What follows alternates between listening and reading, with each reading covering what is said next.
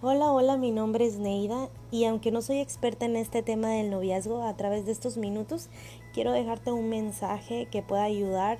Si estás en una relación, puedes aplicar esos principios que vamos a ver a continuación y si aún estás esperando por la persona indicada, no te desesperes. Bueno, sé que hay muchas definiciones acerca del noviazgo y vemos en la actualidad que se va distorsionando este concepto acerca del mismo. Sin embargo, el noviazgo es la antesala al matrimonio. Si tú estás con una persona es porque la quieres, es porque deseas pasar el resto de tu vida con ella. El amor es una decisión, el amor es un compromiso para toda la vida. Y, y en el noviazgo puedes conocer un poco más a esa persona, puedes ser eh, amigo de esa persona de una manera más profunda, platicas acerca de tus sueños, de tus anhelos.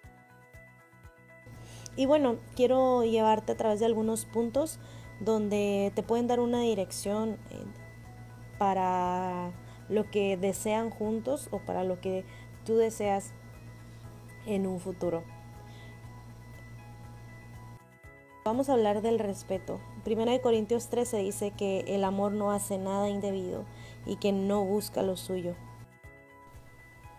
Y parte del respeto es saber cómo te habla la otra persona y cómo tú te diriges a ella. Lo haces con respeto, lo haces con honra, lo haces con tranquilidad, con amabilidad. Ese es el punto número uno. Cómo te diriges y cómo se dirige la otra persona.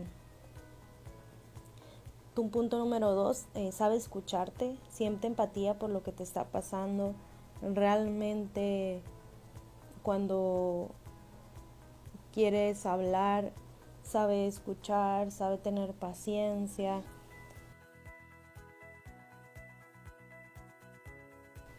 La situación que estás atravesando la puede comprender.